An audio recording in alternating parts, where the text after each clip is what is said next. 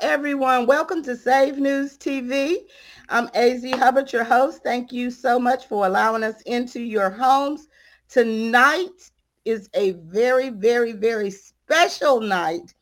We're talking about some things that are not just our community, but we're going to focus on our community. And our guest tonight is Ruby Brown Herring. Welcome, Miss Herring. How are you doing tonight? I'm doing great, AZ. Thank you for having me. Oh, great. Um, could you share with our viewing audience, our listening audience, um, exactly who you are mm-hmm. and tell them a little bit about your history, please? Sure.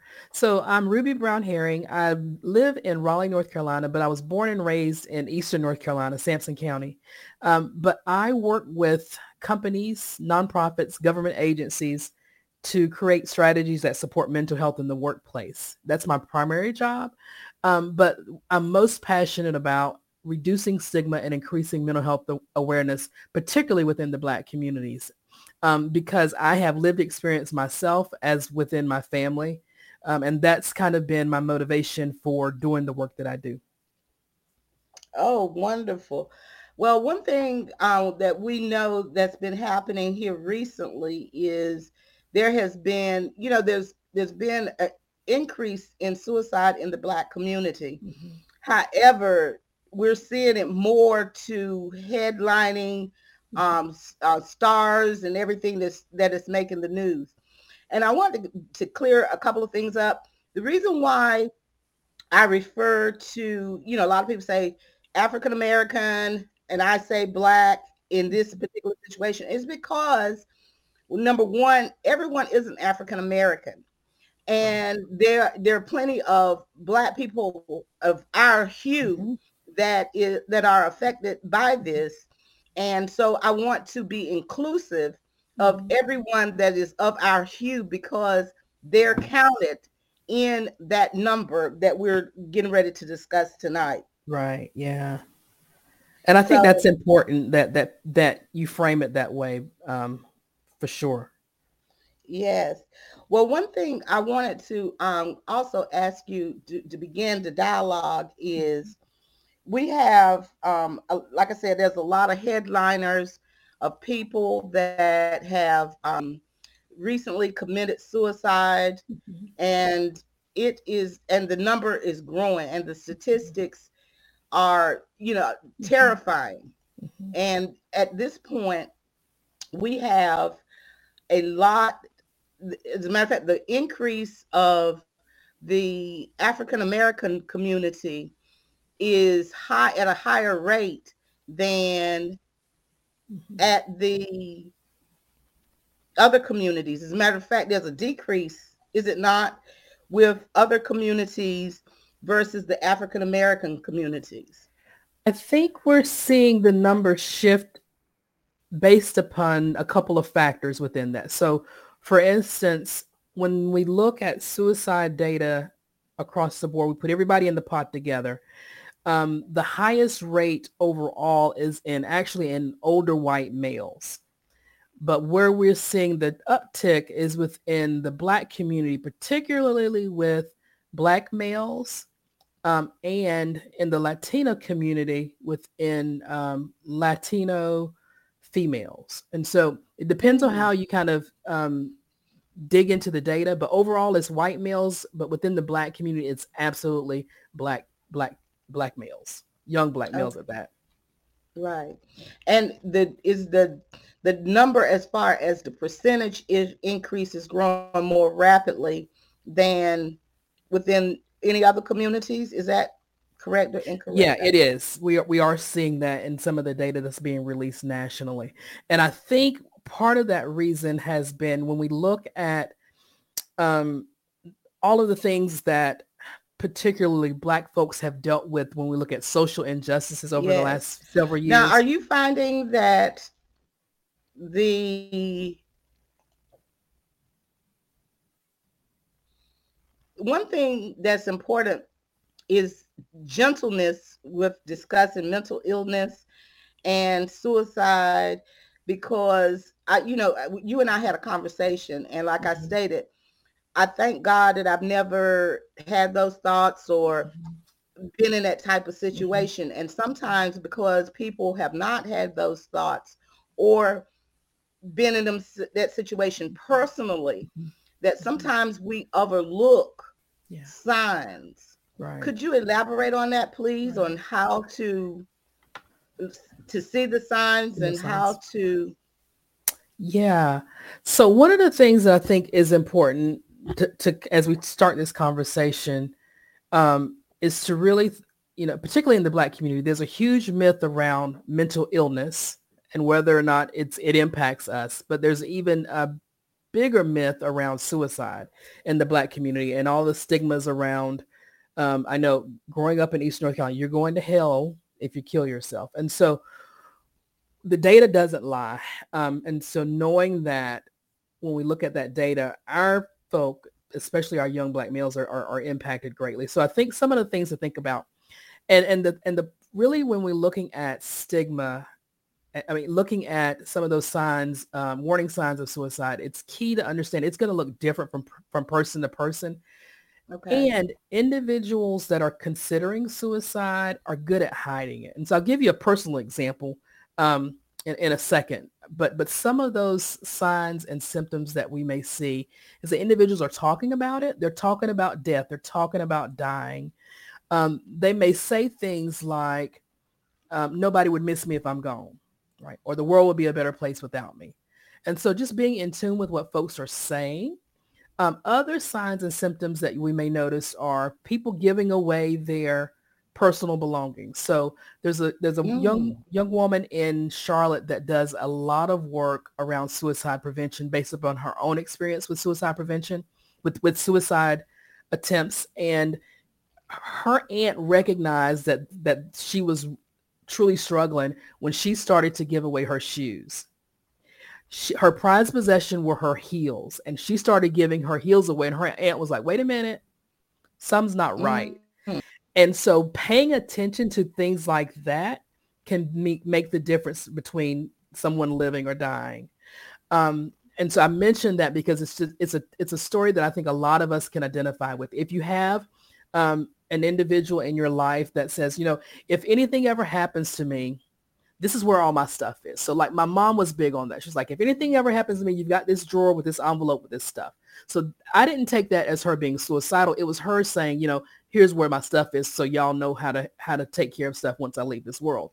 But if you have a person that's constantly talking about paperwork or let me make sure I've got my insurance lined up, let me make sure I've got this lined up and kind of getting their affairs in order, that's something to pay attention to.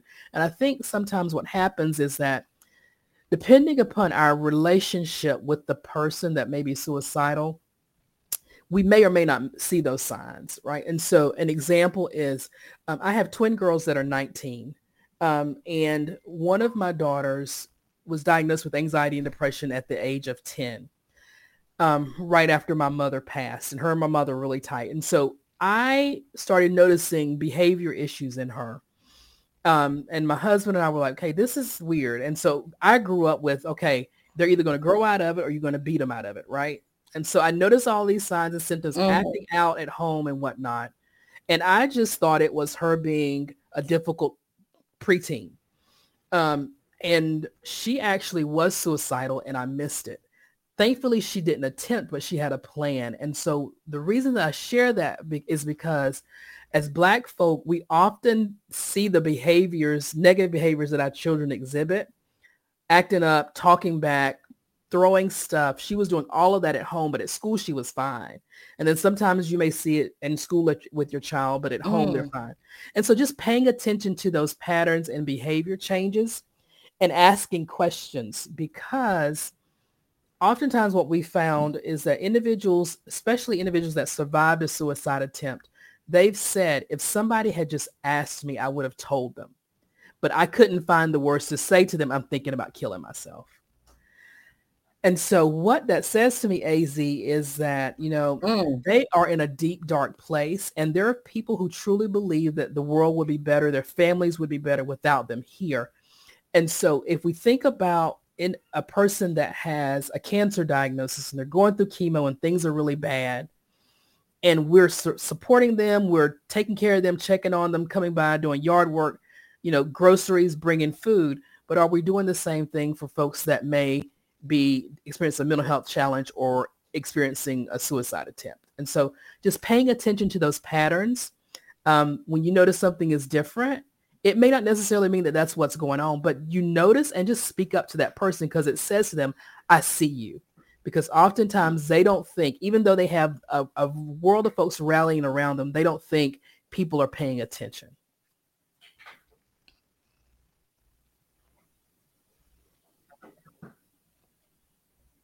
Apostle Carmina Cox, that is joining us tonight. Um, for those that normally uh, tune in on Wednesday nights, you all know who she is. And um, we are just so excited to have her join us tonight also because um, Apostle uh, Carmina is the one who got me in contact with you. How are you doing today, Apostle Carmina?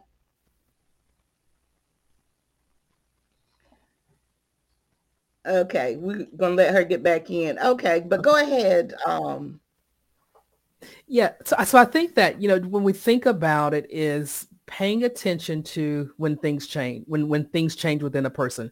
Because when we look at again going back to the data and for folks that say, oh, you know, suicide doesn't won't won't impact my family, what we know is that suicide is the second leading cause of death in young people 15 15 to to 25 10 to 25 mm-hmm. so second leading cause only behind automobile accidents. So mm-hmm. it's happening. When we look at 35 to 44 year olds, it's the fourth leading cause.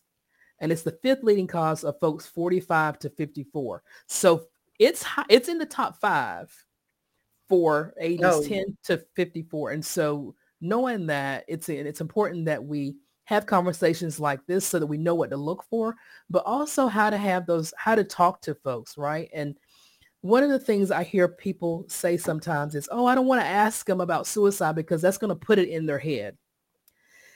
And that is absolutely not the case. People that are thinking about killing themselves, they're already thinking about it, whether you mention it or not. And so by asking them intentionally saying, are you thinking about killing yourself? Are you thinking about um, taking your life? Right? Are you thinking about dying by suicide? Those questions are important to be that blunt because if you say, are you thinking about harming yourself? That can mean anything, right? Okay. And so being intentional in that language. And then the last thing I'll say about the language piece is um, notice I said died by suicide. And so one of the things that we see a lot in this in, in the suicide um, survivors community and, and research community is changing the language because trying to reduce that stigma. We commit crimes we commit adultery, we commit sins, right? And so saying um, died by suicide re- removes some of that stigma and, and, and removes some of that wrong feeling about um, an individual that has died. Because if you die, folks that have died by cancer, we say they died by cancer, not that they committed cancer. Right? And so mm-hmm. looking at changing that language um, as we're talking about that as well. Oh, okay. So one thing I wanted to ask you while we while we're in that line of questioning mm-hmm. is now one thing uh, some people die by die by suicide but they um you know either the either the police uh, put themselves in um put themselves in a compromising position mm-hmm. um, to be harmed. You know, mm-hmm. that happens. Um, mm-hmm. I mean, everywhere. Have you found that to be the case? Yeah. You know, whether it's the police or whether it is using um, trains, things right. of that nature. Yeah. And so that really kind of falls under um, death by lethal means, right? And so when we look at suicides and how people die, um, it can range anywhere from um, suicide by cop, which is kind of what you're talking about. It could also so mm-hmm. jumping in front of a train is that's just a lethal mean. It's it's the same thing as um, someone that takes a, an intentional overdose or someone that shoots themselves to kill themselves. And so that's just really how the method that they choose to to end their life by. Okay, so but it's is it still technically suicide? Mm-hmm. It is. It, depending upon okay. the person's reason. So w- what what we have, what research has shown around, especially individuals um, that are that die that that die due to suicide by cop, um, when they've gone back and looked at their mental history, mental health history, there has been some history around suicidal behaviors um, and leading mm-hmm. up to their death, usually there's some type of mental health crisis that has happened. Um, and so there are m- many cases where that is still deemed suicide. There are also cases where they're not really sure because that history isn't present. Okay. Now, at that point, are you seeing are do they begin to exhibit the same behaviors uh, if they're in that type of situation prior to them putting themselves in that situation for that to happen? Right. So, so primarily, what happens when an individual, as far as of, what I'm saying, is selling their clothes, yeah, uh, doing things of that nature. Right. Yeah. Typically, there are some signs that has been exhibited over time. The the the tricky part is who saw those signs. So, for instance, with me and my daughter, because I was looking at from a mama lens, I missed it. I just thought she was being um, a disruptive child. In other situations, mm-hmm. like some of those that you're talking about, it depends if it's from the if it's their their medical doctor that has noticed some of these behaviors they're looking at it from a totally different lens and they may see some of those signs and symptoms. So it really just depends on who sees those signs. One group may see one type of sign and symptom from one person and another group may see the, see that same person but th- see some different signs and symptoms. Okay. Apostle Carmina, how are you doing this evening?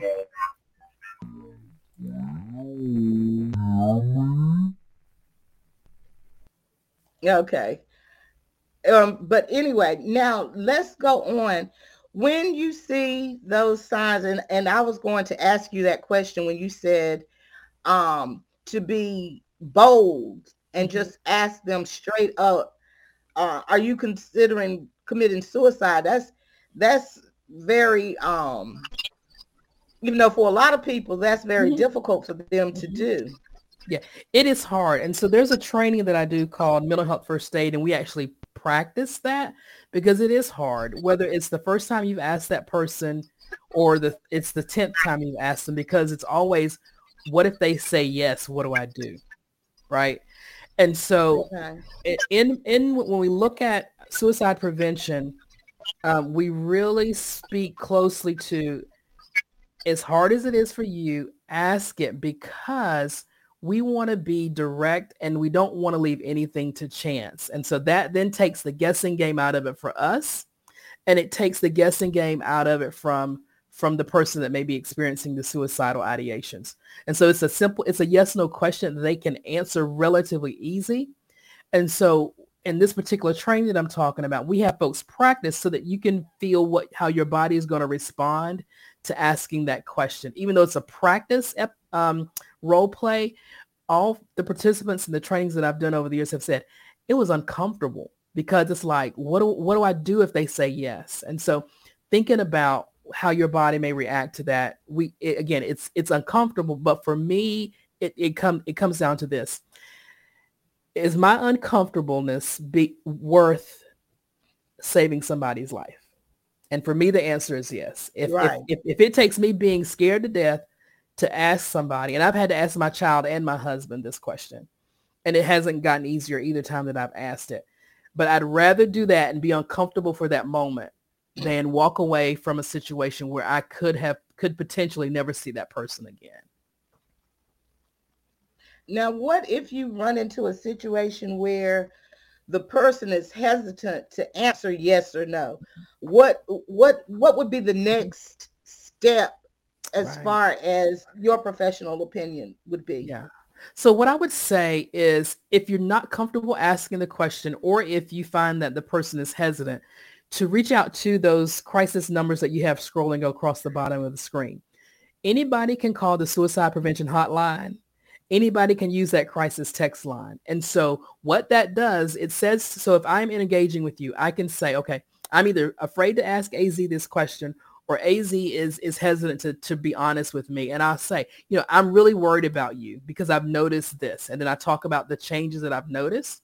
And then I say, because I want to make sure you're safe, I'm going to call a trained mental health professional that can determine if you need immediate assistance at this time. And then call that crisis suicide um, prevention hotline, call that, um, use that crisis text line, and then have the mental health professional do the do the full assessment as to whether or not that person then needs to immediately go to crisis treatment center or whatever the next steps may be. But that's that's the thing I think having the courage to at least tell the person I'm concerned about you and then reach out to the trained professionals, right? That's what those those resources are so right. great. And I've had to call the suicide prevention hot lifeline with my husband. And I've said, this is my name, this is my husband, this is what's happened and they asked me a couple of questions and then they t- in turn said okay we want to talk to him. And then they asked him a couple of screening questions and then gave the phone back to me and said okay this is what we need to do next. Um, so take the take the biggest lift out of your hands and reach out to those trained professionals on those hotlines because then they can provide you with the guidance of what to do next. Okay. All right. That that sounds good because sometimes people don't know, you know, if they say yes, they might, you know, freeze. Mm-hmm. Um, I, I don't I don't know how I would react yeah. if someone said, Yes, this is what I'm considering doing. Right. Yeah. Um, so the directness, regardless of how uncomfortable it is, is critical. Yeah. Is that it's it is absolutely critical. And, and then the other thing I'll add to AZ is there are times when it's when folks all they can think of i can't think of the crisis t- text line. I can't figure find it in my phone. I can't find the prevention hotline. And the only number that people can think about is 911 mm-hmm. and so what i tell folks is if you have to call 911 particularly 911 particularly in communities of color make sure that you're giving the dispatcher as much information as possible. Letting them know that you're dealing with an individual that's experiencing a mental health crisis that they um, have have expressed some suicidal um, ideations or concerns, so that they have as much information coming in to the situation. Because there are also um, police departments and, and sheriff's departments also have what's called crisis intervention trained officers. And those are officers that have gone through 40 hours of mental health related training. And so they come into mental health crisis situations in a totally different way than just a typical um, 911 distress call.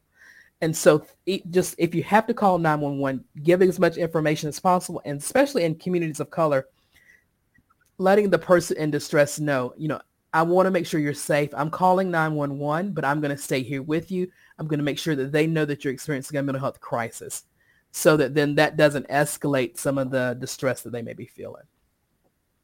Yes. And also in in communities where maybe um, the officers are not trained right in that it could end up in a very um, unpleasant yeah. ending yeah. for what right. you were initially trying to do right yeah is that correct that, yeah you're, you're exactly right and that's why i think it's key that if you have to call is that you give as much information as possible because north carolina um, in particular, but a lot of the states in the U.S. have CIT officers. It's a national initiative that has been rolled out through most of the law enforcement agencies in the country.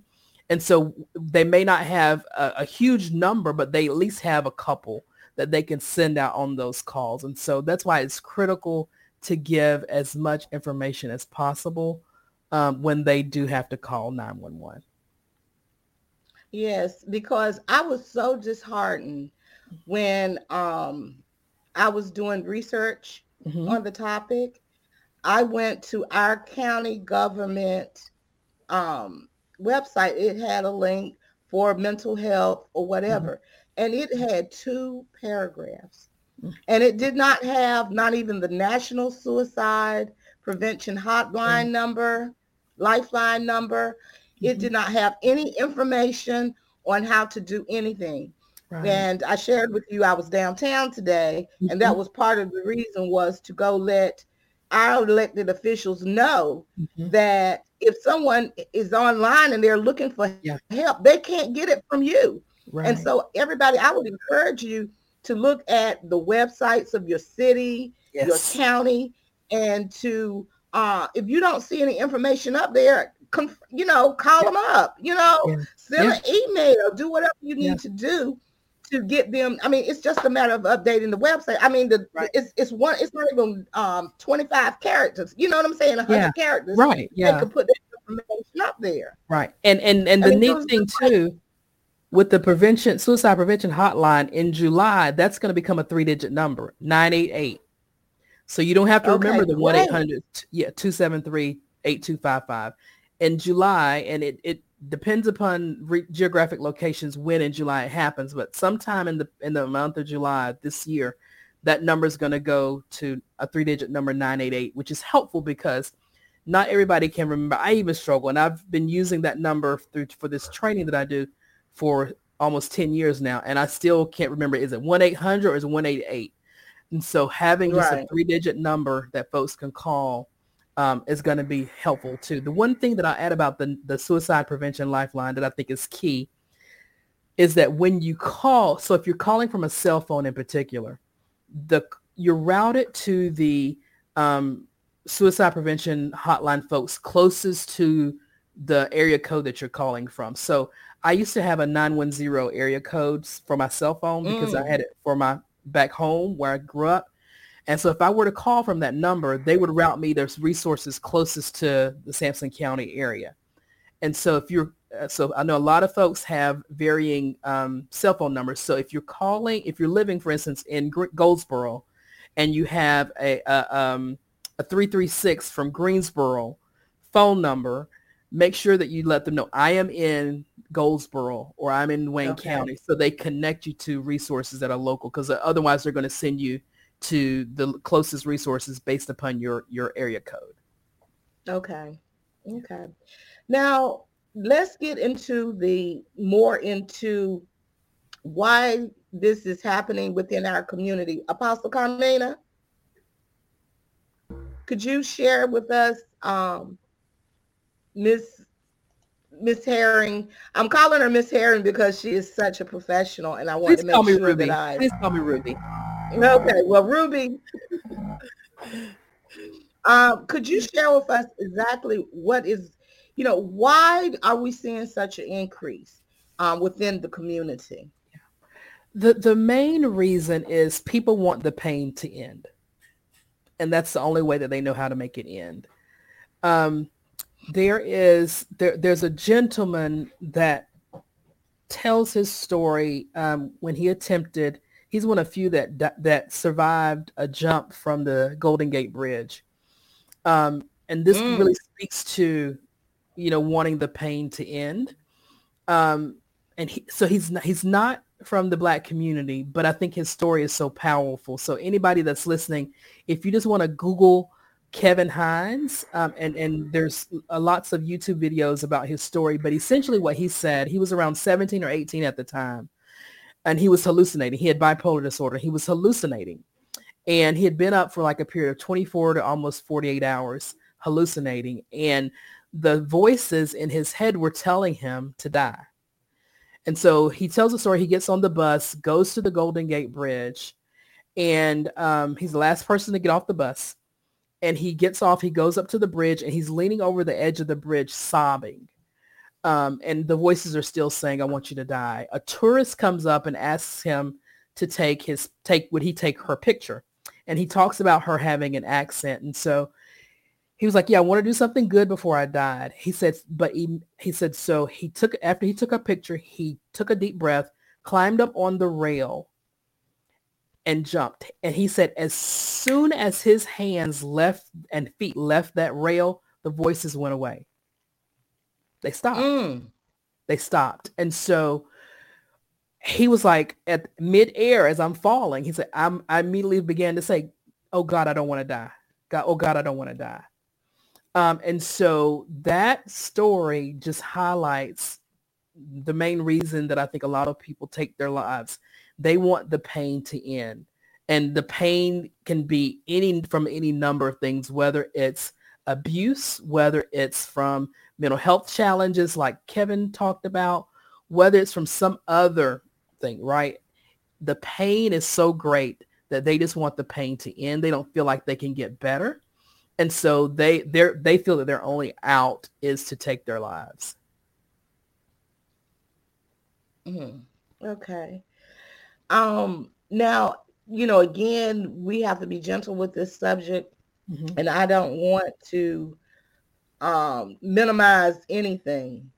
So what what is the pain? I I, I you know, I'm a layperson. I don't understand what is the pain. Is it a mental pain? Is it a physical pain? Or is it different from person to person? It varies from person to person, but it's often all of those. So for my daughter, her pain was she's a twin. They're fraternal twins. So she looks a lot different than her sister. Tamron is the twin that that um, was that had suicidal ideations. So she's built like her mama. She's a big bone girl and has been all of her life. And her sister is very thin. So you got self-esteem and feeling different. I've got this twin, but I look so different from her. I look so much, much more mature than her. And she looks like a little baby still. And then you've got, um, she loses a person that she has a very strong relationship with. Her and my mother were so very tight because we lived with my mom um, 14 months. Um, they were from two and a half to almost four years of age. And so she she stayed with us the first three months they were born, and then we lived with her from two and a half till they were almost um, four. So she had a really close relationship with my mom. And so when my mother passed, even though she knew that my mom had cancer, she still died and, and left her. And so in her mind, the people that love you die and leave you. And as mm. she was growing up and we started to see some of those behaviors, I remember I said to her at one time, again, thinking about how I was raised, I think it's important that folks understand that we, you and I talked about this. Words matter. The words that we say, not only to our children, but to each other, they matter so much because I remember there was a time when Tamron was acting up and I said, if you don't act right, I'm going to put you in a car and take you down to Wake County Human Services and they're going to have to find you somewhere to live. It's kind of that scared straight stuff, right? That we know doesn't work. But I still thought because I was raised by uh, parents that grew up in the Great Depression that I could scare it out of her. Many years later, my child was probably 18, actually. This is right after she graduated from high school. We were talking one day and she brought that up and she'd carried that for almost 10 years. And she said, I didn't think you and daddy wanted me. Mm. And so that that's the pain feeling neglected feeling not wanted feeling not loved and sometimes it's physical pain when we look at individuals um, that um, we, we've seen the um, oh my goodness uh, where individuals kind of with the dr kevorkian and, and individuals that the medical suicides assisted suicides mm. individuals that live in chronic pain right? They think about the quality of their life and they don't want to go down that road where the quality of their life is going to be diminished. So they want that pain to end and they take their life. So it's a combination varying from person to person, but typically it's because there's some type of physical pain, mental pain, emotional pain that they've experienced that makes them feel like they're not loved, no one cares about them, and nobody wants them. Okay. Um, Apostle Carmina, are you in with us now? Can you hear us? I know she's texting, but um, Ruby, let's talk about the pandemic now. Did because we know. Hello. We know that there was a lot of, you know, we were isolated, stay in the house. Mm-hmm. Um, you know, a lot of things happened that we saw come up, whether it was um, increase of child abuse, right. domestic violence, um, and suicide. Mm-hmm. So how, you know, in the black community, especially because of the economic mm-hmm. disadvantages mm-hmm. in some some areas mm-hmm. uh, within our community, do you feel that that played an increase in the um uh, is a factor in the increase of the number of suicides within the black community? Absolutely. Um, because we lost that interpersonal connection. So even though we knew that we were being socially distanced and socially isolating because the, the coronavirus could take our lives, we still as human beings need that human connection. And so what we found is that a lot of individuals out of that fear just totally withdrew completely and they didn't stay connected with their communities. And so with that social isolation, you start to feel, you know, disconnected. You start to feel like, you know, nobody cares about you because folks aren't reaching out. And so absolutely that absolutely played a part into it because excuse me, as human beings, we it's it's a critical that we have that that connection. And that's why I know one of the things that I was very intentional about, me and some of my girlfriends, we started having Sunday brunches over Zoom. And we were like, you don't have mm. to dress up. Literally, there were days some of us rolled out of bed, pushed our hair aside, but we got together. We had our own food, whatever our beverage of choice was, whether it was tea, coffee. One girl had a mimosa a couple of Sundays, and we just connected because we we did that before the pandemic, and we didn't want to lose that connection. And so I think we, we've we're seeing a lot of people that lost those those connections with all of their groups um, especially in that initial shutdown phase, it, it, it did impact us greatly in terms of increased mental health challenges and, and suicides. Okay. Um, so what do you feel is the um how do we get back out of this? Um, yeah. because some people, you know, like people, there's a saying that you can get stuck in certain places, certain mm-hmm. areas in your life. Mm-hmm. And, you know, there could be people that might be still stuck in right. that mindset of um, isolation um, right. as far as um, the pandemic, mm-hmm. the relationship to to be able to get back out into the world. What what are you what is your suggestions on that? So I think, you know, a couple of things. Um, looking at some of their history. So for instance, there are several risk factors that are associated with whether or not an individual is at increased risk for dying by suicide. But just looking at, um, you know, what types of relationships do they have with other people and helping them reconnect with folks. I think that's that's key building those connections, those, those relationships. And sometimes it's as simple as sending a text that says, hey girl, how you doing? You don't even need to respond, but I was just thinking about you. Because oftentimes when we're not able to physically get together like we were initially, we think folks have forgotten about us. And that's often not the case. Mm-hmm. And so mm-hmm. looking at, looking at reestablishing some of those relationships, I think is key. I think also thinking about um, you know, does this person have a medical condition or an existing mental health condition? So we know that individuals that have heart conditions, individuals that have diabetes, and it's rampant in our, both of those are rampant in, in the black community. Those two medical conditions alone put us at greater risk for developing depression.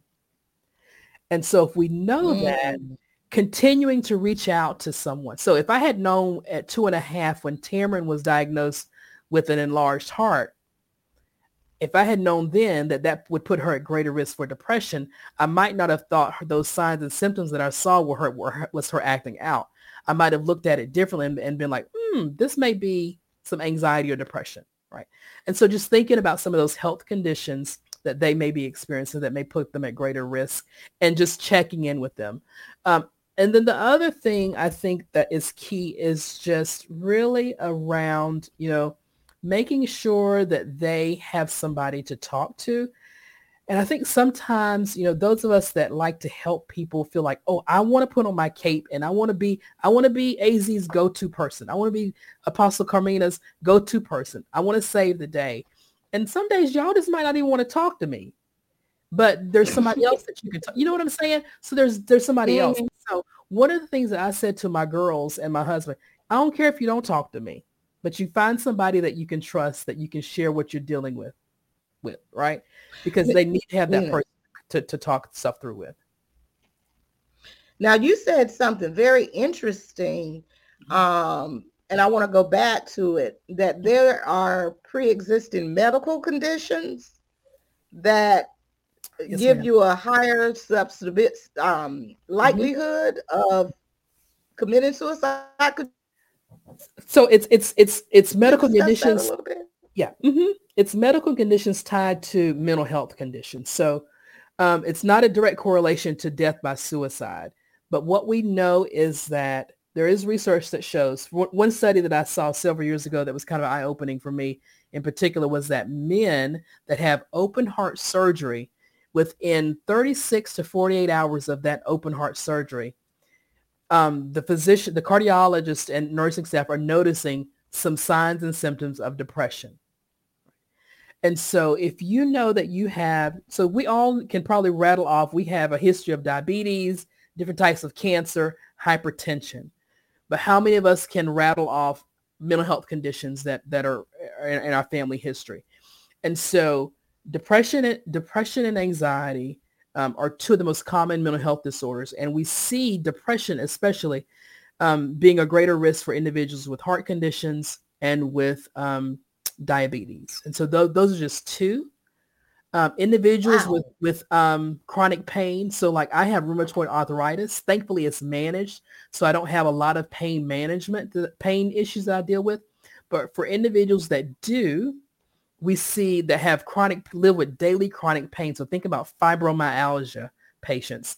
They are at greater risk for developing depression, which is depression in, in and of itself is a risk factor for dying by suicide.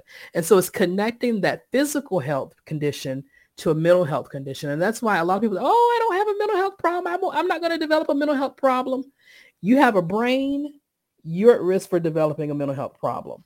Right. And so just thinking about how can you mm-hmm. maintain mm-hmm. physical health, but also your mental health um, and well-being as well. Okay. Now, prior to these types of surgeries or doctors, because I don't experience mm-hmm. any of these, you know, medical conditions, do physicians discuss this with their patients? Oh, that's a really good question. So physicians are better than they used to be. So it, it as research has gotten better around the connection and the correlation between physical health and mental health, doctors are starting to to know more and and have these conversations. We're seeing a lot of um, primary care practices that are actually integrating mental health professionals within their practice. And so many of the your viewers and your listeners may have probably been to a physical therapy appointment where you sit down that first physical therapy session, they start asking you some questions. And one of those questions, I remember the last PT appointment I went to several years ago, one of those last questions were was, have you thought about killing yourself? And I was like, yes, y'all asked the question.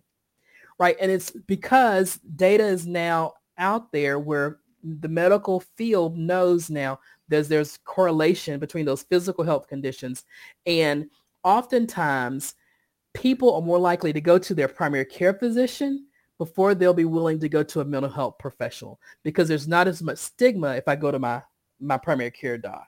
You see what I'm saying with that? And also access to your primary care physician is easier. It's a cheaper copay to go to my primary care doctor than it is to go to my therapist. So that's why we're starting to see a lot what we call integrated care, where me- the medical profession is starting to pay more close attention to physical health conditions and how they may impact a person's mental health. Okay. Now, um, I want to pause here. I want to let all the Facebook users know that you have to, um, Facebook has enacted privacy. So we don't know who you are on live streams anymore. So if you want us to see your name, you have to give it permission in the chat when you respond because we would if if there's anyone in the chat that needs any help or have any questions, now is the time to ask. Whether it's you or your loved ones, now is the time to ask these questions. This particular person, which we don't know who is who it is, so they were never told by their physician. They were never asked the question. Um, okay, we see who it is. Um, thank you, Apostle Carmina. Um, that about regarding um, different medical conditions. Right. Excuse me. Yeah. And and so what else the other thing that I'll say too is that a lot of the what I call old school docs, right, that have been practicing medicine for a long time, they were trained in a day and time where stigma around mental health was real and they didn't talk about it, right? That's that's not the way that they were trained. Um, and so what we know is that a lot of the younger physicians that have been practicing within the last 20 to 25 years were trained totally different where integrated care, talking about mental health um, as part of their um, med- medical training was a, was a big piece of it. And so there are going to be gaps. I also think geographically, because I know, um, you know, growing up in Sampson County, um, my guess is there probably there are a lot of old school docs still there, and they I'm not sure of how many of them might still might ask that question or might put two and two together to make the connection and say, hey, this is this is a, a, this is something that you may face. I know when Tamron was diagnosed with her slightly enlarged heart in 2005, the pediatrician never said anything about it, mm. um, about it being a correlation. And even her cardiologist didn't mention it to my recollection. But as I, as we went along this journey with her mental health and mental illness, and I became educated and did my own research, I started to learn more about that that connection. So one of the things that I'll say to folks that are watching and listening is be your own advocate, right?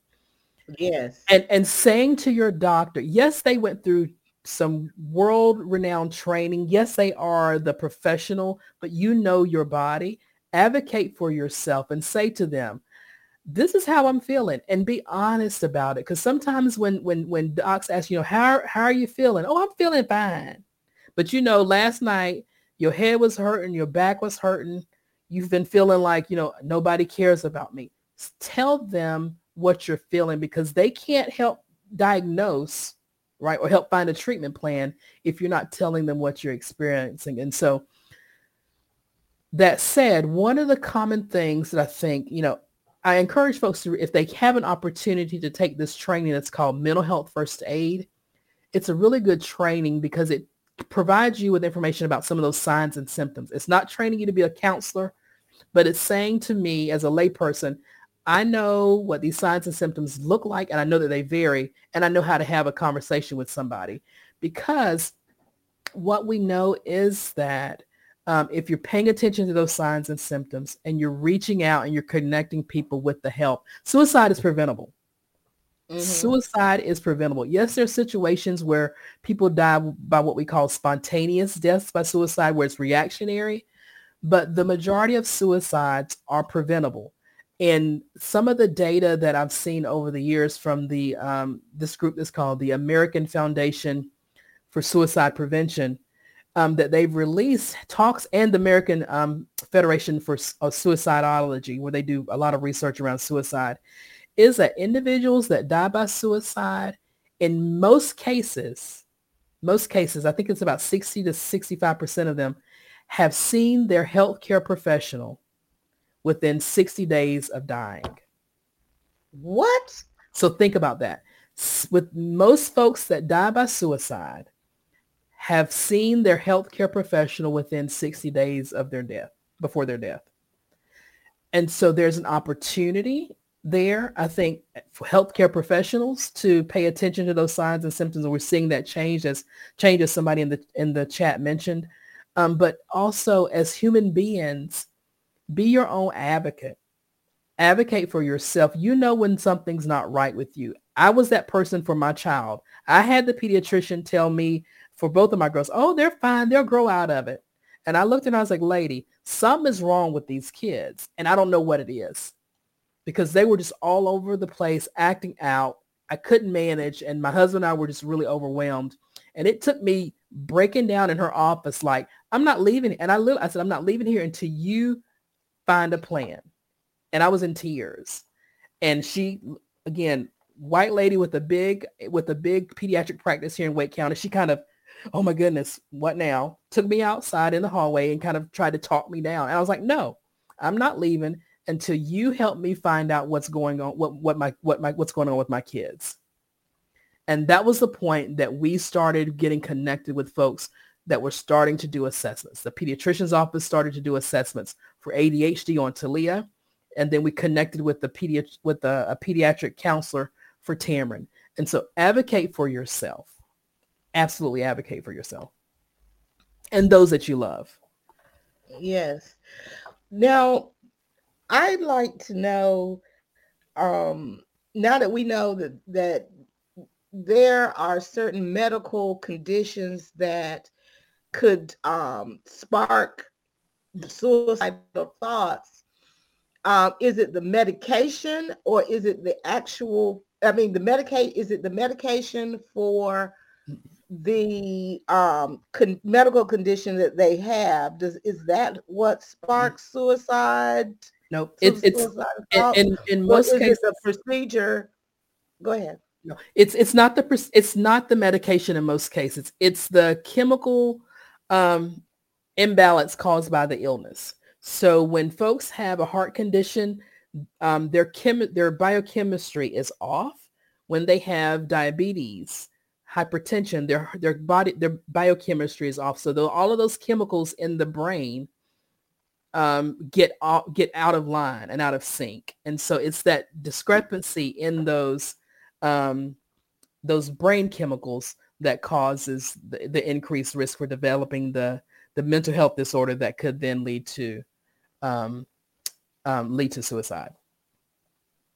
The mm other thing too about medical conditions I'll mention that I think it's important, folks. When I talked about earlier um, the importance of knowing your family history around mental health conditions, because data also shows that individuals with schizophrenia and bipolar disorder, those are genetic, genetically passed on.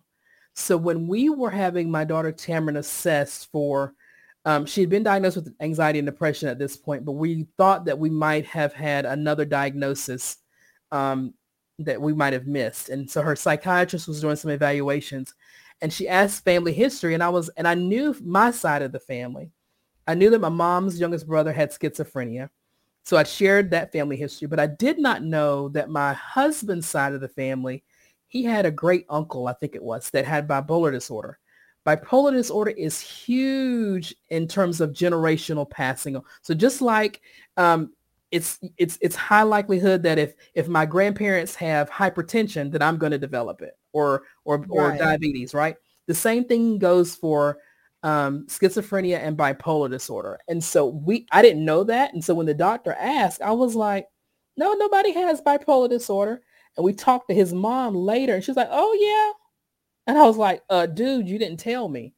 And so that's why it's important that we, because in the black community, we are huge on keeping secrets we have all probably heard family stories about Uncle Junebug that that Big Mama kept in the back room, right? Or we sent Aunt Auntie so and so up north or down south because they weren't quite, and I'm using air quotes, quite right in the head. Right. But it's important that we call it what it is, right? We call it what it is. It doesn't mean that they're not a good person. It just means that they have a brain sickness and they right. deserve to get treatment for that brain illness, just like we would get them for their heart condition, their cancer. And so having these conversations within your families to know, it, and it shouldn't, to the Facebook user that says what goes on the in, in the house stays in the house, it shouldn't. And I'm not saying go out and blaring to everybody your business. But what I am saying is that if you know you have a family history of a mental health disorder or somebody has died by suicide in your family, have a conversation with your healthcare professional about that because it does put you at greater risk. Yes. And I like what you said about brain sickness. Mm-hmm. This, you know, we'll call, you know, let's let's right. If if we have to rebrand something to make it acceptable mm-hmm. within the black community so that stigma goes yeah. away, we will definitely get some help. Yeah, absolutely. Um, yeah. Now, yeah, because I and I, I'm glad you um, stated that as far as because I remember back in the day when people said, you know, just that something ain't right with Uncle Bob or mm-hmm. Aunt Sally or whatever, and um, but nobody would say exactly right. what it was mm-hmm. because but they they did not have the information even that we have today right. and as you discussed there is um even the physicians are just getting to the point where they're you know when someone come in and they're going to have a certain medical procedure that they even let the people know that um there is a predisposition or the poss- higher possibility mm-hmm. that they will be having um, these ideas. Mm-hmm. My yeah. Facebook, one of my Facebook users said, let's use correct terminology. Yes, right. we will use correct terminology, but we're talking about the people that still have that stigma. If it means that it save a life, I can say brain sickness. You know what I'm saying? Mm-hmm. Um, you yeah. know, we want to use the correct thing, but some people just will not accept mental illness in their family. Mm. They just will not. Yeah. And, and especially within the black community, because there is such a stigma right. um, in that. Right. So yeah. um, we definitely want to, you know, what, you know, sometimes, you know, we can get so technical, but we want to do whatever it takes mm-hmm. sometimes to get the yeah. necessary help because this type of sickness, mm-hmm. um, there's no coming back from this. Right. Yeah. And so, you know, you make a very good point. I think that, you know, when we think about language, call it what it is. But like you said, recognizing that some people, it's still difficult for people to say mental illness. It's still difficult for people to say bipolar disorder. And part of that is because of the shame that we feel because oftentimes people feel like oh you you can choose not to be depressed and as a depressed right. person i will tell you there were days after my mama died i did not want to get out of that bed for nobody oh when my mother died i'm gonna tell you i laid in the bed yeah. for um a month mm-hmm. i you know god is good um I was I had a friend mm-hmm. and he came over every day mm-hmm. to cook, clean, um, do whatever I needed to needed done. And I thank God that I was self-employed. Right. Um, I just could not. Mm-hmm. I, I, I could not. Yeah. The only thing I wanted to do was just, you know, I mm. never thought about, you know, going to the next level, but I I was in a very yeah. um deep depression. Mm-hmm.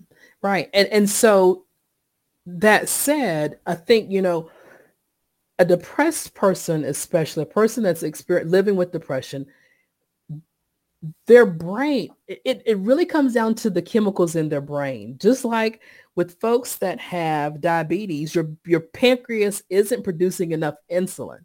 With mental health challenges, your brain is producing either too much or too little of certain chemicals. It's the same, it's just a different organ. And so that's why it's important that we that we talk about it and recognize that it is just as important as physical health.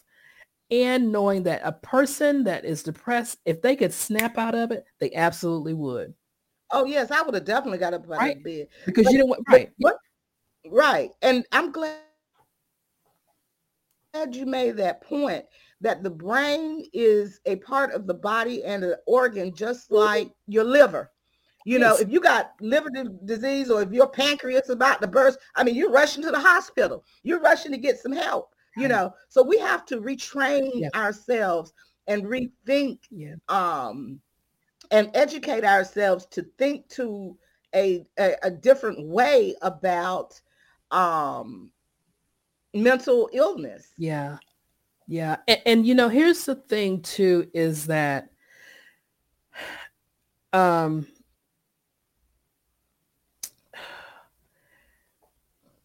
in we talk about mental illness, we talk about the stigma around mental illness, we talk about the stigma around suicide. We talk about we don't talk about the stigma around substance use, right? Um, mm. because substance use is a mental health condition. It is a brain disorder. It's a dependence on a substance in order to function. And so oftentimes I've heard people over the years growing up, especially, you can stop drinking if you want to. He can stop drinking. And just knowing that if it was that easy, don't you think people would stop? If it yeah. was that easy, think about people that are smokers. My mom was a smoker for all of my life. And even when she was down to her last days, um, she had lung cancer and she did really good and has stopped. And then we, when she was down to within the last two weeks of her life, she was like, I want a cigarette. And I was like, you know what? Give it to her because her life, her, right. her days are numbered and but she had done really well up until that point but knowing that if people could not do not use the substance or not have depression or not have suicidal thoughts or not have episodes of mania they would not if they had a choice i guarantee you they would not and so knowing that this is something they truly cannot help the brain controls the rest of our body Mm-hmm. Just think mm-hmm. about that. I want folks to think about that. If your brain is not working, the rest of your body is not working. So taking care of your brain is important because individuals that have there, there's one particular this is going back to the physical health piece and then I'll, I'll, I'll stop and turn it back over to you but there's a piece of data out there that speaks to the fact that individuals with um, Okay, so if I have diabetes and you have diabetes, AZ, and all you have is diabetes, but I have diabetes and let's say bipolar disorder, I'm at greater risk for dying sooner than you are. Mm. Not because I'm going to take my life necessarily because of the mental health challenge, but this is the reason. Because of my mental health challenge, I'm less likely to take care of my diabetes. I'm less likely oh. to take oh. insulin, right? I'm less likely to eat right. I'm less likely to exercise because of my bipolar disorder, experiencing episodes of mania and depression. And so the data don't lie. The data does not lie. And so knowing that, that puts you at greater risk of just dying sooner because you have that co-occurring, what we call co-occurring mental health condition.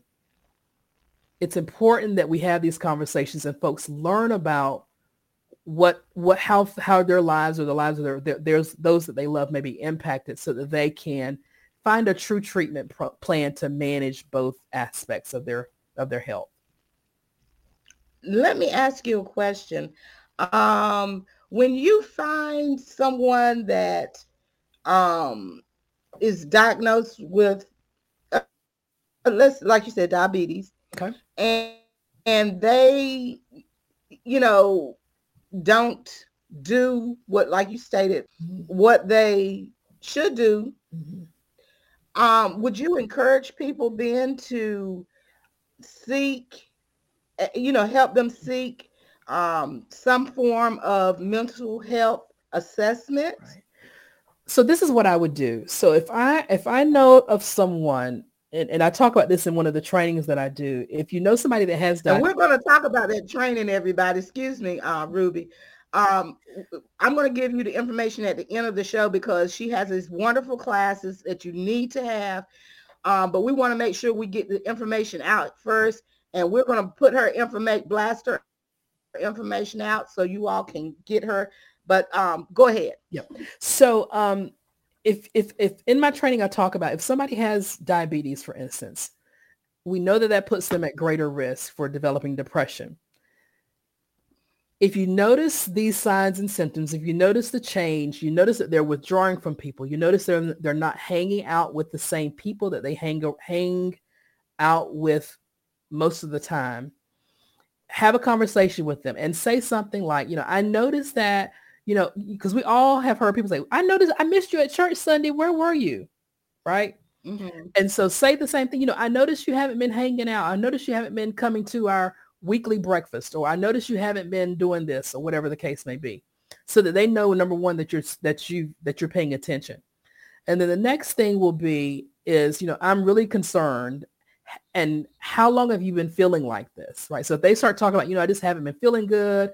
I've been because with depression, we saw with my daughter acting out, so throwing things, fighting.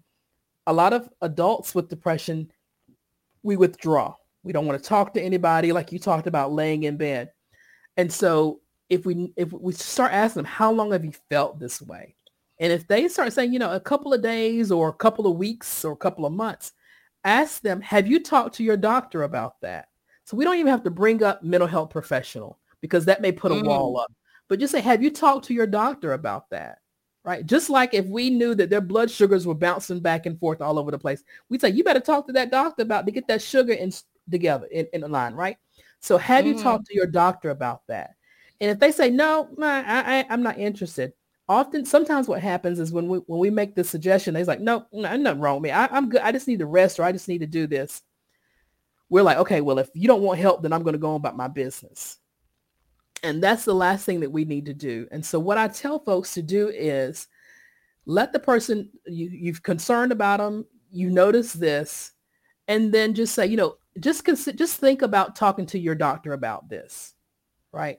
And then a couple of weeks later, a month later, circle back. Hey Z, last time we were talking, you were talking about, you know, not getting out of bed. Did you ever talk to your doctor about that? So circle back because we have to meet the person where they are. Some folks are not ready to talk about it right there in that moment because they may feel shame, right? They may feel shame. They may feel like, you know, well, I shouldn't be feeling like this. I should be, shouldn't be feeling like this. They may think something's wrong with me. And so don't further distance yourself from them because they don't want help. Circle back around to them and let them know, you know, check in. You know, did you talk to your doctor about that? Um, mm. Because think about this, you know, many of us have gone to the emergency room or urgent care. And let's say we go to the emergency room because our back is hurting. And they give us the muscle relaxer and the pain medicine. We're like, good, I got medicine. I can pop these pills and I can feel better, right? But then they mm-hmm. also give us this document, and I'm just going to pull up a random piece of paper. They also give us this document that's this long list of, you know, things you need to do, some exercises, how we need to sleep differently. And we put that paper off to the side because we got our muscle relaxers and our pain medicine, right? And so weeks and months go by where we are out of pain medicine, we're out of the muscle relaxer, or we decide we don't want to take those no more. And then we find this paper that says, oh, do these exercises. And we're like, oh, let me try those exercises now, right? And so because we're willing to try them at that month or two months later, because we are at a different place, because the pain is gone, the crisis is gone. And so we want to do more preventative stuff where we do those exercises. And so think about it like that. Circle back around to the person and say, hey, did you have a conversation with your doctor about that? Because if it goes on, those signs and symptoms last for at least four weeks or more, then there's something going on that needs to be further assessed by their medical professional. And so ha- suggesting to them to talk to their doctor, but don't turn your back on them and say, well, you know what? You don't want help, then fine. If you want to be like this all your life, fine. And these are things that I've heard people say over the years to to to my friends and to, to some of my family members. And that puts up that wall where people feel like, okay, well, they really don't care about me then. Right. So if I if if I am feeling really down, or if, if AZ is really feeling down, and that's what I've said to her, well then go on. If you want to hurt, then just hurt. When she's ready to have this conversation with me, because now she has the words to put in to the words to describe what she's feeling, she's not going to come back to Ruby because Ruby was all judgmental. Mm. And so right, right. She may come to, to Carmina because Carmina left that door open and said, you know, well, I'm just worried about you. I'm going to check back in. And so keeping that door open, Because as black folks, we and, and and it's we have to break the cycle of well, that's how I was raised and I turned out all right. Mm-hmm. My question is, did you really? Right? Did you? Did you really? You're managed, you're surviving, you're not thriving though, in many cases. And so changing that language and how we talk to people and how we talk about mental health challenges um, and substance use disorders is key because until we start to change how we ch- how we have those conversations and still we stop being judgmental. My mama said something to me growing up that I will always remember when we talk about um, those of us that are Christians and how judgmental we can sometimes be. My mama used to say, you don't have a heaven or hell to put me in. Only God can do that. And so why are we then as black folk, particularly black Christians, judging somebody for their behaviors that's caused by an illness? Right. Who are we to judge? Leave right. that. We have to be more God-like and, and the door open.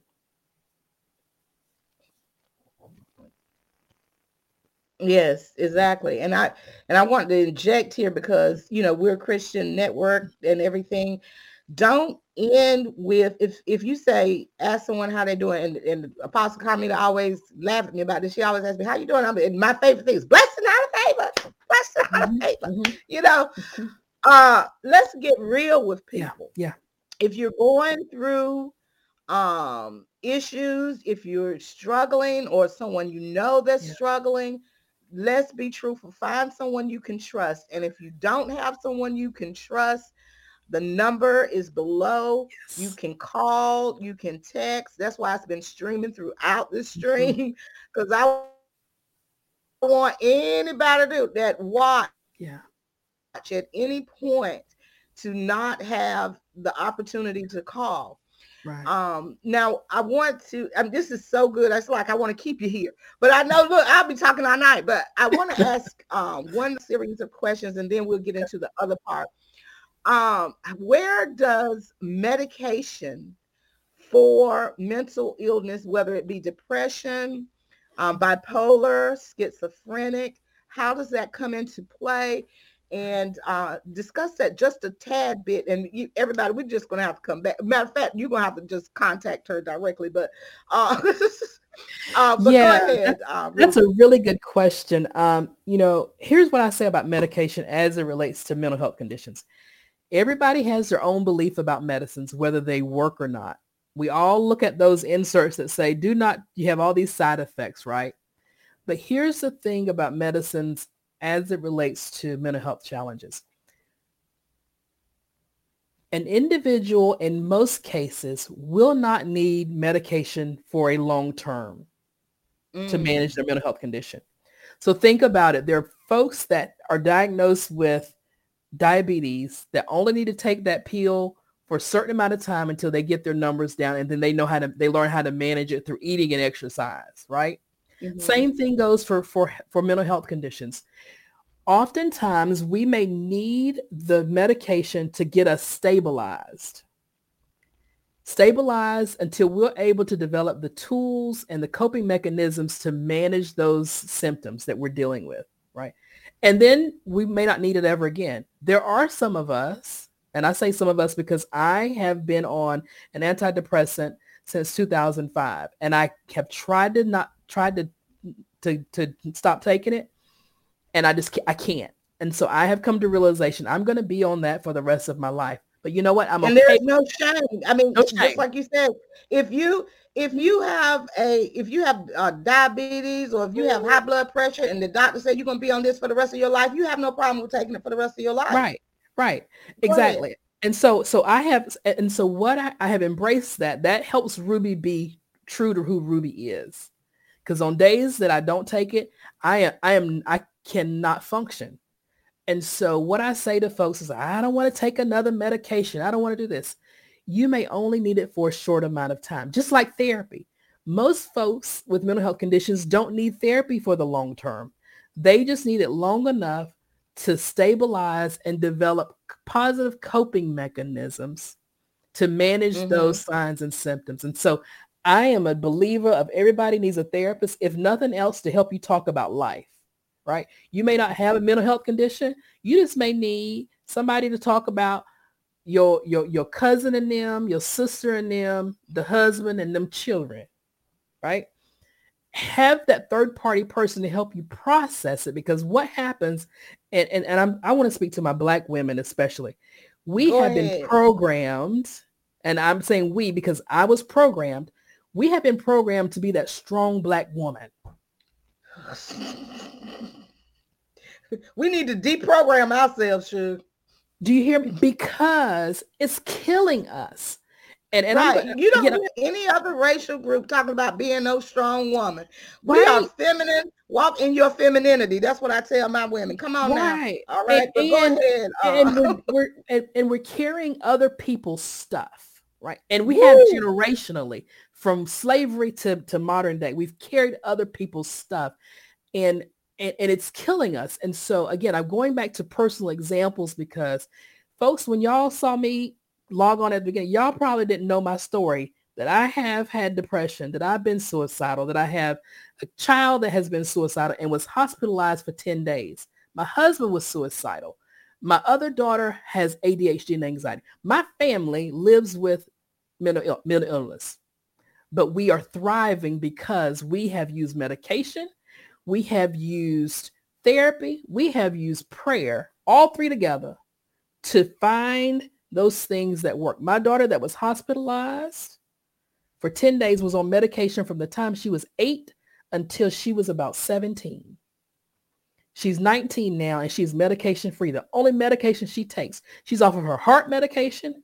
She's off all of her mental health meds. She takes a sleeping pill at night she's able to manage her anxiety and her depression through therapy, through writing and drawing.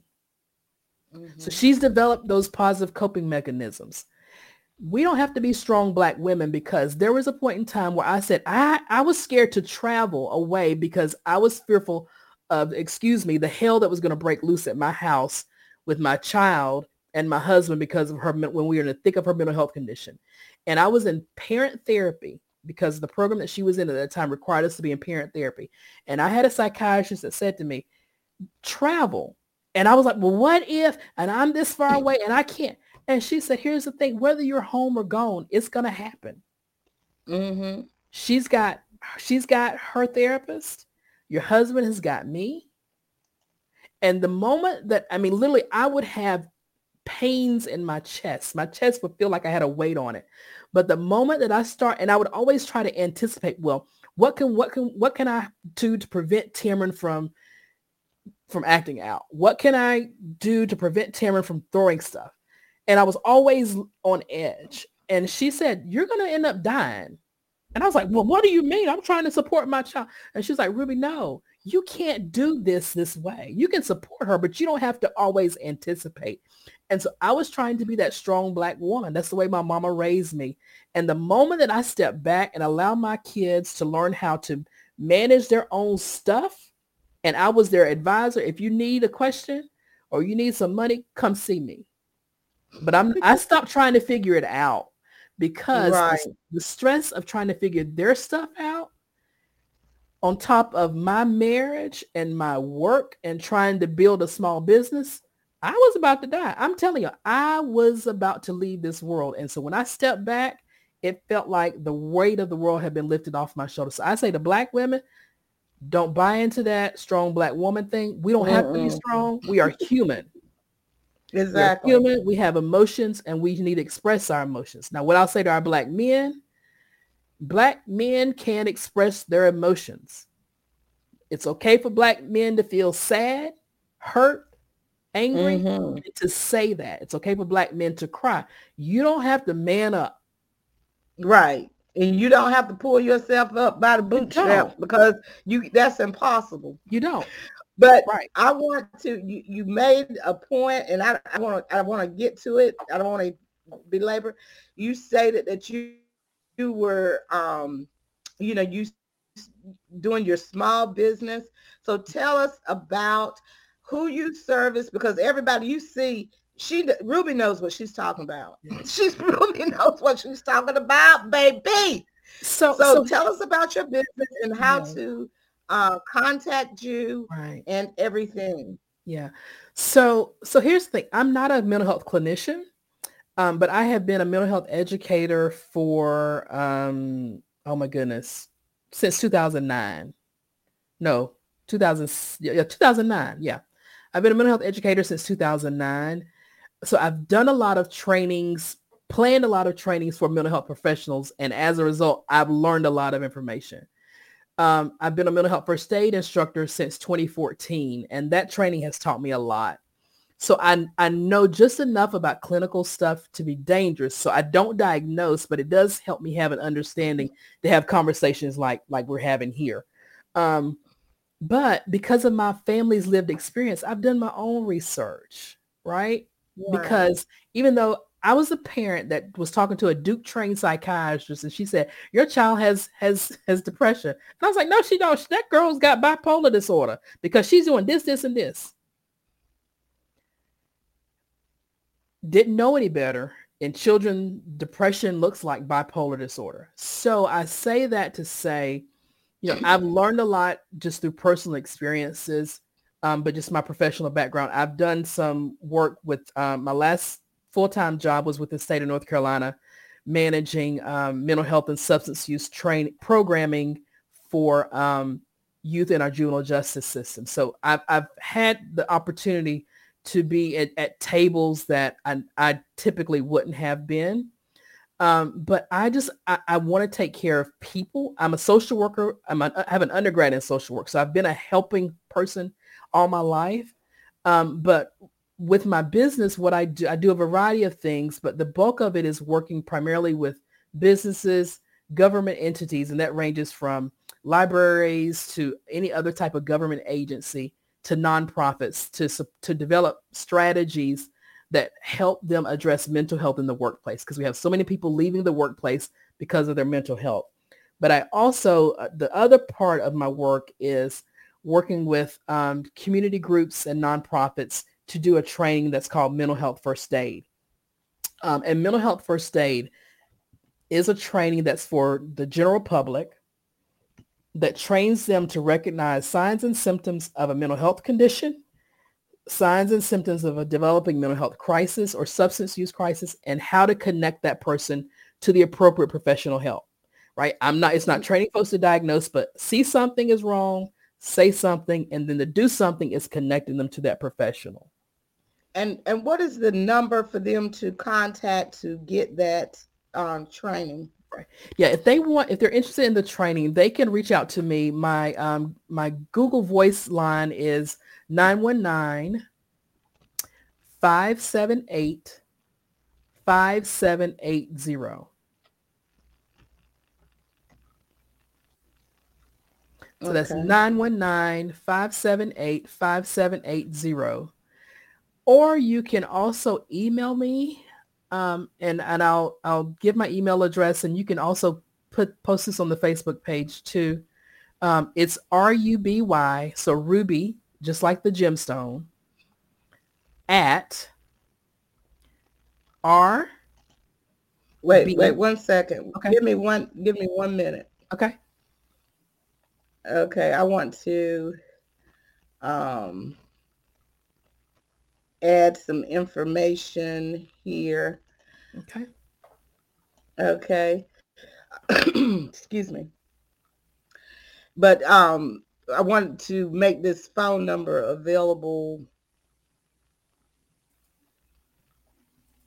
And again, it is 919. I, I don't I really don't want to um I don't want to take the hotline number off. right. Yeah. No, no, leave that up. You got to keep the hotline number on. Leave that up. So yeah, yes. um, it is. And so now give, give your um, email address. Sure. Again. It's Ruby, R-U-B-Y. I put I put the phone number in the chat, everybody. Okay, okay. Ruby, uh-huh. At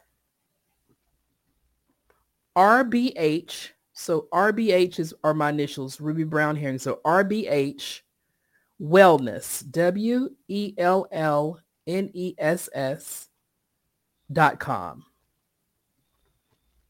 So it's Ruby, R-U-B-Y, at rbhwellness.com. Yep, I see it in the chat. That's it. Okay, good. I'm putting it in the chat. I want to make sure uh, everybody sees it. Um, Ruby at RBH RBH Wellness mm-hmm. dot com. Dot com. Yep. Yes, we want to make sure um, that everyone gets this. This is what are the dates of of the class, and, and even if you want to reach out her to her for other reasons, this is right. um, Ruby's. Yeah, I'm, I'm going to be scheduling. Actually, um, Apostle Carmina, um, her faith community is going to be doing an adult mental health first aid class in March. Um, so there may be some opportunity for space in that. Um, but I can, all I need to schedule a class, if folks can, if you have five, at least five people, I can schedule a class for, for the community um, that way. So reach out to me with your interests. And then if I have enough interest, I'll pull together a class. Um, and I can do it right now. I'm only training virtually because um, well, that's uh, great COVID. because we have people that watch all around the world. So yeah. if you need this training, I don't care. We don't care where you're at. Uh, you got a phone call.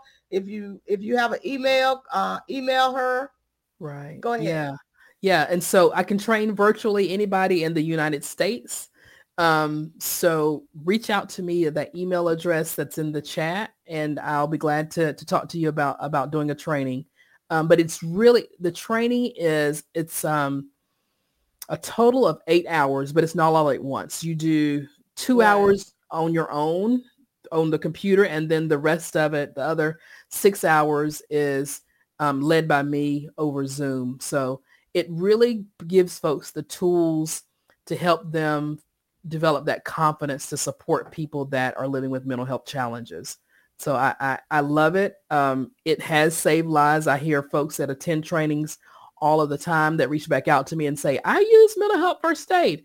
Um, I did a training for a group out of Chicago in November and we b- broke it into two weeks back to back. So the first, it was, yeah, the first one, after that first um, session, I had a participant come back that next week and said, I used this with a student last week. Mm-hmm. Um, and so it, it's it's helpful. It, it provides that confidence to ask some of the questions that we've talked about here tonight. Um, so yeah, definitely reach out and, and we can have conversations about that training. Great. Well, everybody, I mean, I, you know, this has been so fantastic. And I want to thank everybody for tuning in and um, joining in the conversation.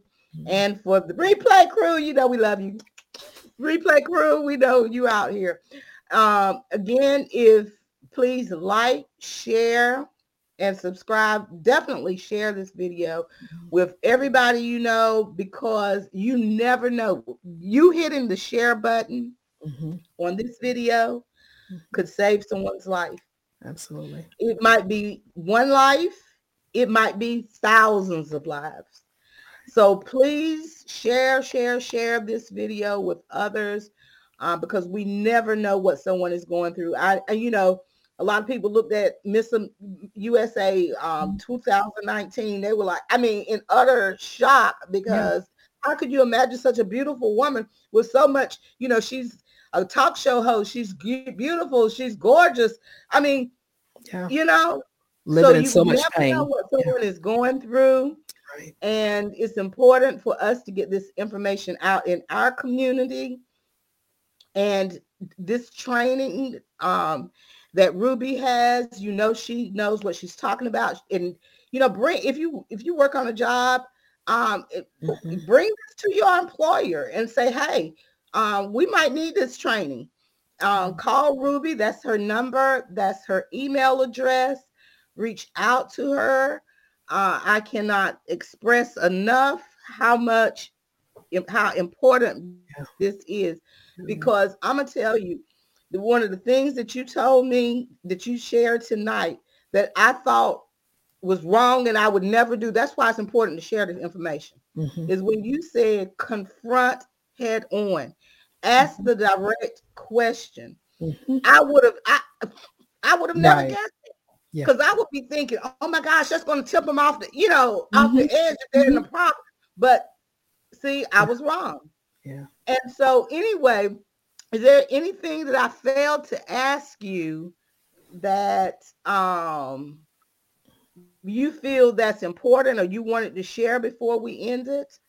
I, I, two things quickly. I think, you know, the fact that you just said, I learned something tonight that changed my my my viewpoint. Right. Yeah. I think just learned a lot of things. You know, just acknowledging that because oftentimes we're like, yeah, yeah, I'm not gonna change. I'm not gonna do that. But just really think about the information that we've shared tonight. And it's not saying you're gonna always get it right. I still mess right. up. I still mess up because we're human. But as you that true that saying you know better, you can do better, right? And so just try right. to learn as much as you can. Um, and then the second thing I'll say for those um, crisis numbers that are listed, the, the the hotline and the text line, a person doesn't have to be actively suicidal to use those either. If you right. know somebody that's in distress and they like, I just need some, I don't know what's going on. I need somebody to talk. They can reach out to those hotlines as well. They, you don't have to be actively suicidal in crisis to use those numbers. Yes. And I learned that also. Um, and you know, just in all, there was just so much I learned. It's also the part, the part about um, certain medical conditions, mm. um, making it more you're more susceptible mm-hmm. to to this. I, I'm just I, I, am gonna have to. I'm gonna have to have that. Have you back, uh, Ruby? I, am glad to. You, I'm going to. Glad to. I'm going to have to have you back because you have shared information that is critical to our community that we need to um, definitely um, share information, rethink, reprogram our ourselves and how we think and what we do. Um, I I just I I just want to um I I, I just anyway. I thank um, you for having I, this conversation. Let me say that to you. I thank you for having this conversation because black folk go to the church when they don't turn to any turn to anyone else. And so you right.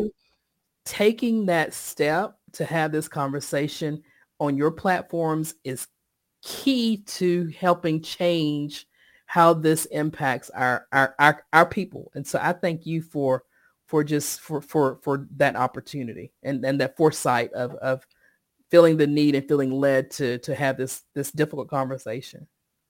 Yes, I tell you, I thank you, but it, it was truly God because I was just sitting there and just seeing person after person after person. And sometimes we can get numb to certain mm-hmm. things because it's not brought to the light mm-hmm. if you're not in that circle where you know it's going. Right. But, you know, God has a wonderful way of bringing things to your attention, mm-hmm. especially when people, you know, you've had, there was for the mayor of Hyattsville, Maryland. I used to live in Hyattsville.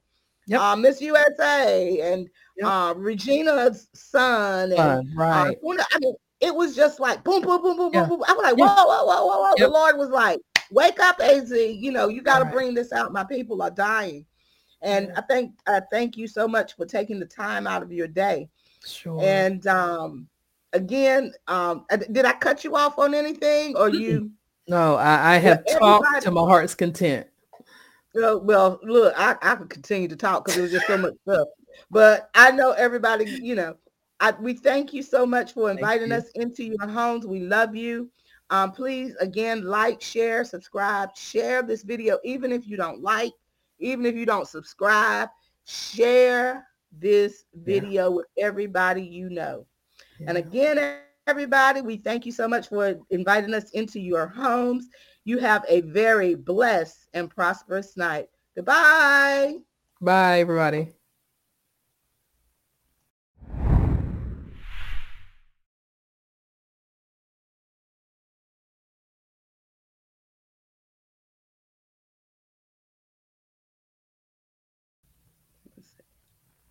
Thank you again.